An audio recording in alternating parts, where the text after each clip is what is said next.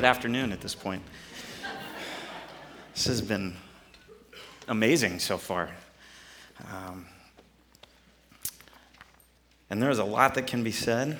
Um, and there's a lot that has been said, and there's a lot more that should be said um, because of the impact you two have had on so many people. Um, and the lessons that have been taught uh, to many of us. And that's uh, what I'd like to talk about today, actually, is uh, I know Pastor Ed would want it no other way than for us to dive into God's Word a little bit today. Uh, so if you do have your Bibles or your Bible app, you can follow along with me for the next few minutes here. Um, but I have learned so many lessons uh, from these two over the last 13 years.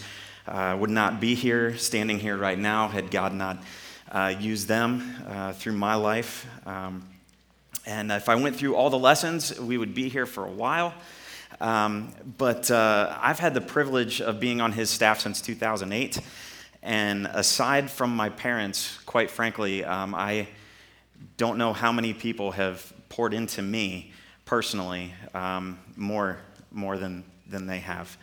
Um, and that in itself is a lesson in investing in the next generation. And, and that is a whole nother lesson that I could get into and that uh, he's taught me, which I fully believe in. Um, but the lessons in leadership, wisdom, grace, all point back to Jesus.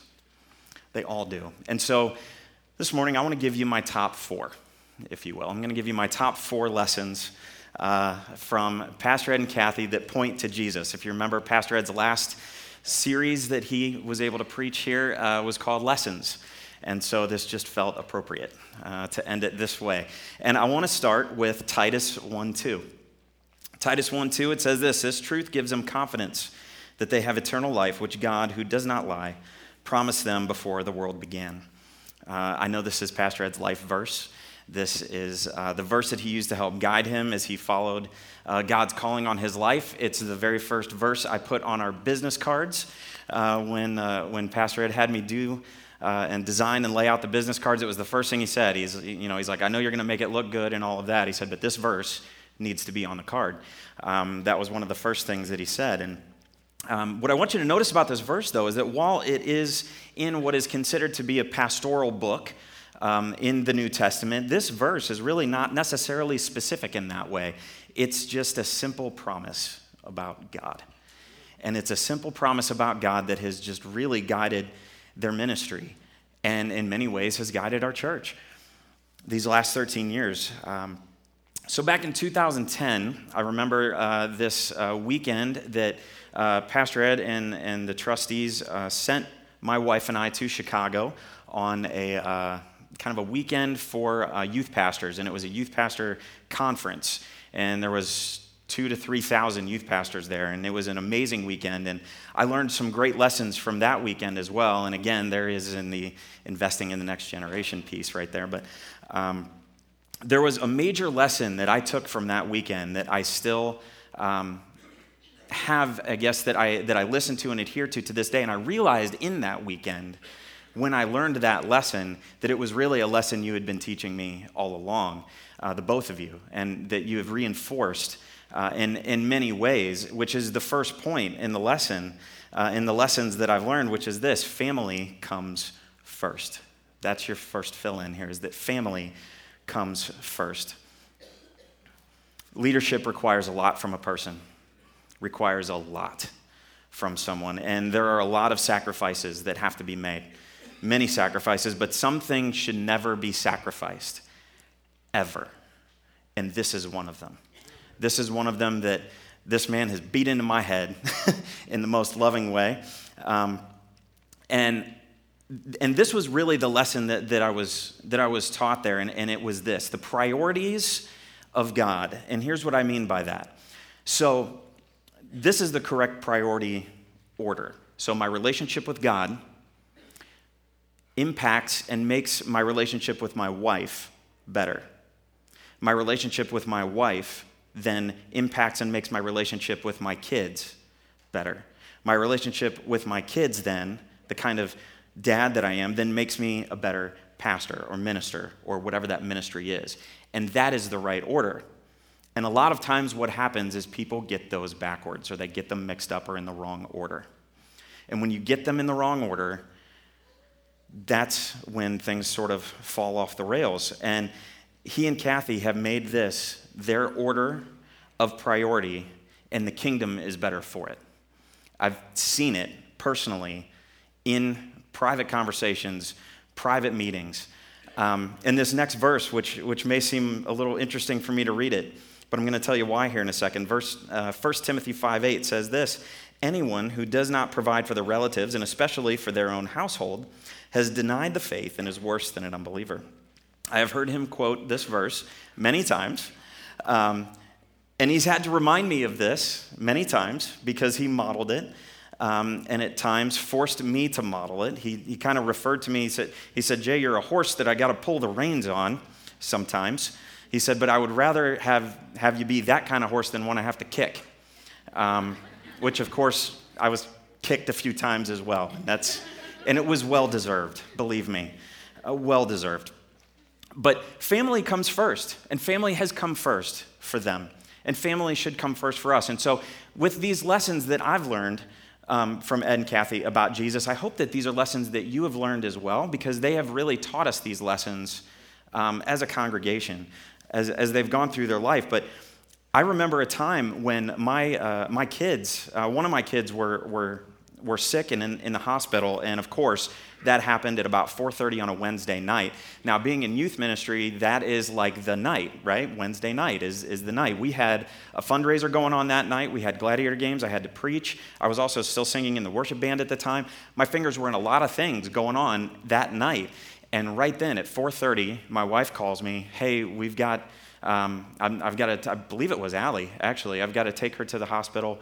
Um, some things were going on there, and I'm like, great, what am I going to do? And Ed happened to be standing right there, and I remember him walking me to my office and saying, get your keys, get your phone, and you need to go. And I'm like, Ed, I've got all these things to do. I will I'll, I'll try to figure it out. He's like, I'm going to preach for you. Just go. This was like an hour before he had to preach. I have no idea what you spoke on that night, but I appreciate it. Um, and, and, and it's just those kinds of things. And not that I didn't want to take care of my family, but sometimes, you know, the responsibilities and all of those things. And you stand there and wait. He didn't even let me process it. He's like, you just need to go. Family comes first. Go. He's like, trust your leaders, go. And so I went.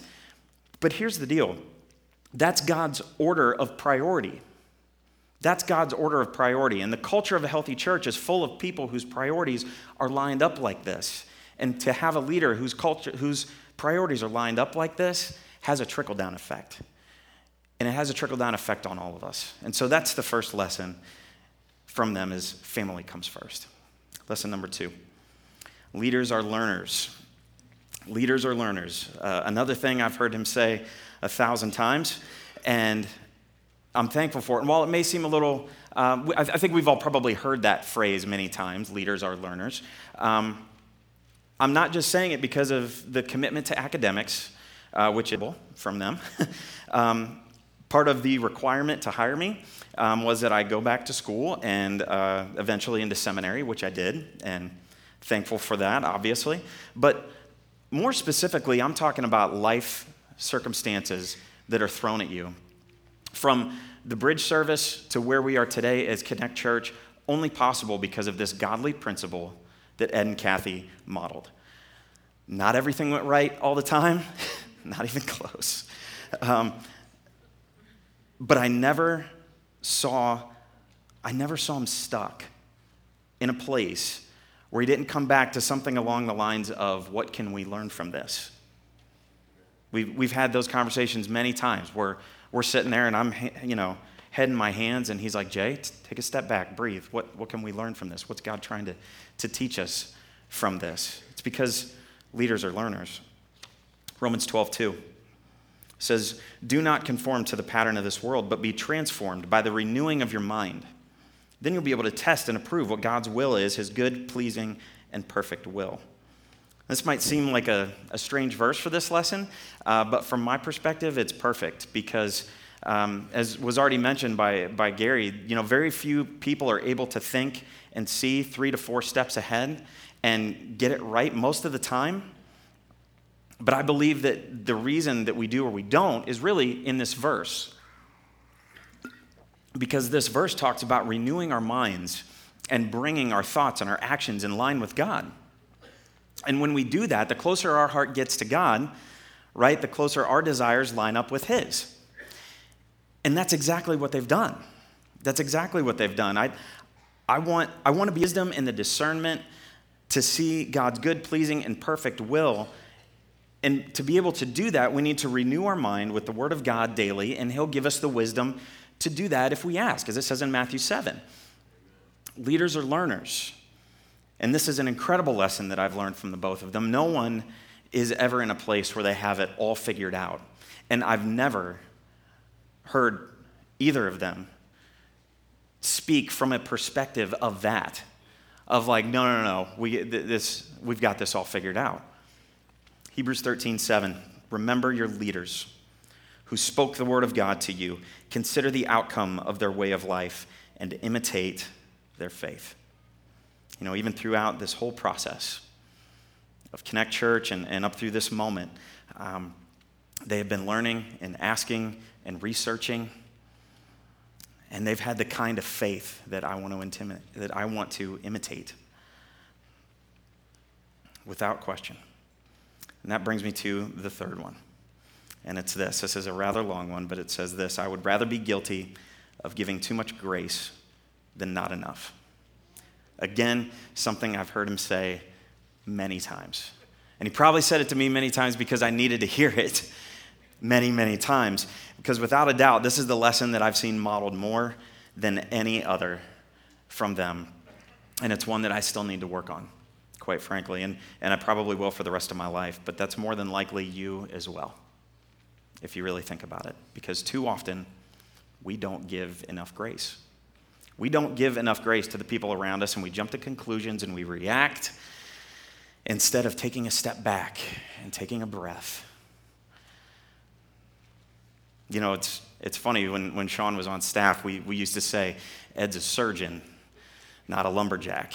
And, and, and that very much has to do with, with this phrase because while many times Sean and I were a little more of the coming at it from the lumberjack perspective, also because we weren't sitting in the chair, we weren't in, sitting in the office. Um, but Ed was much more of a surgeon. And 99 times out of 100, he was right for, for going at it that way. Um, death by a thousand cuts, if you will. But here's the deal real hope for real people in a real world requires grace. Loving God, loving people, and changing the world requires grace. Connecting people to Christ, community, and purpose requires grace. Ephesians 2 8 and 9 says, For it's by grace you have been saved through faith. And this is not from yourselves, it is the gift of God, not by works, so that no one can boast. See, the reason we have confidence in our, excuse me, in our eternal security is because of God's grace, and there's nothing that we can do to earn it or deserve it. And we forget the grace that has been shown to us and given freely to us because we're really quick to want it from others.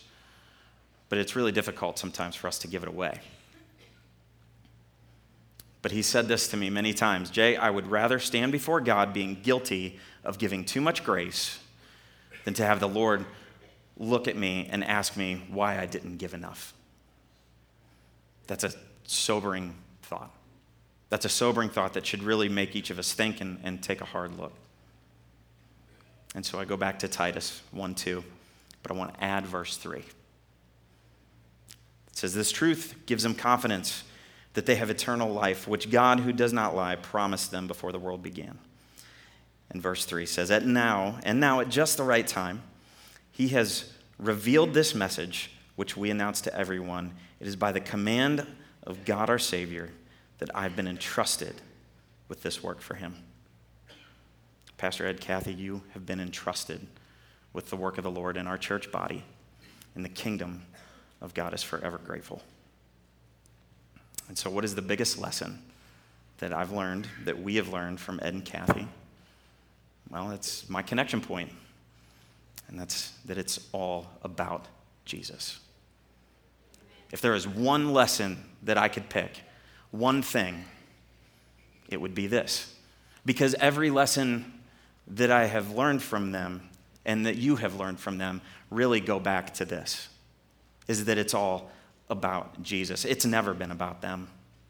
It's always been about Jesus, and that will never change. Regardless of what the decision was, whether it was simple or whether it was huge, uh, it's always been about Jesus. And it always will continue to be about Jesus for them. It's the biggest lesson that I hope to carry through the rest of my days. And quite frankly, as long as I have anything to say about it, uh, this church will always keep that laser focus.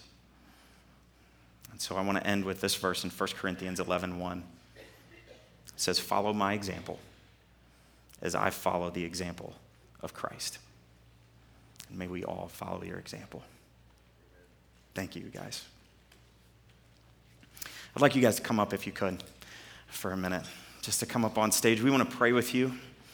Um, we want to pray for you. I'd like to ask Pastor Randy as well to come up, as, um, as well as uh, rest of the pastoral staff and the, the deacons and, and the SLT, if they could come forward as well, um, per your instructions, um, as, we, uh, as we take these moments here to pray as a church for them. Yeah. Yeah, come on forward. You guys come. Yeah, you can come up here. I believe it's SLT up here, deacons down front and staff. I love you guys. So, if we could, I think it would be great actually if we could all stand as we pray together in unity. As was said earlier, the, the unity of the church has been one of the most important things to them, and it's one of the most important godly principles that we need to continue with as we move forward. And so let's pray. I'm going to pray, and then uh, Pastor Randy's going to pray as well. Let's pray. Father, God, we love you, and we thank you so much for bringing Ed and Kathy into our lives. God, we thank you for their amazing leadership.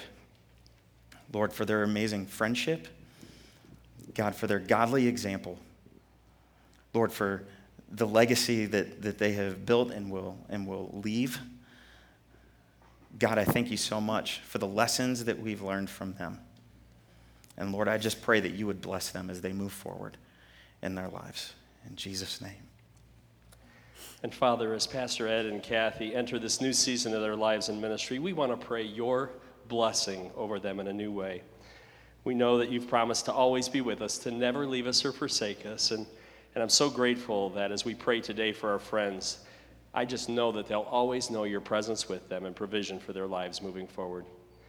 We also know from your word that you've ordained all of our days, even this one and the days moving forward for Ed and Kathy. So as they wake each day, may they know the knowledge of the new day that you have made for them. And may they realize and rejoice in you and each other as that day comes. I'm sure, Lord, that as you continue to have wonderful plans for the Hollands. We're going to pray that you will bless them in every new ministry that you call them to, providing the wisdom and strength that they will need to continue your mission to make disciples until you come again or until you take them home. Give them lots of joyful times with their kids and grandkids. Favor them with their new neighbors and, and as much, uh, give them much love, refreshment, encouragement from your heart to theirs in these coming days. And we want to pray the blessing that Moses prayed over Aaron. Ed and Kathy, the Lord bless you and keep you. The Lord make his face to shine upon you and be gracious to you. The Lord lift up his countenance upon you and give you his peace.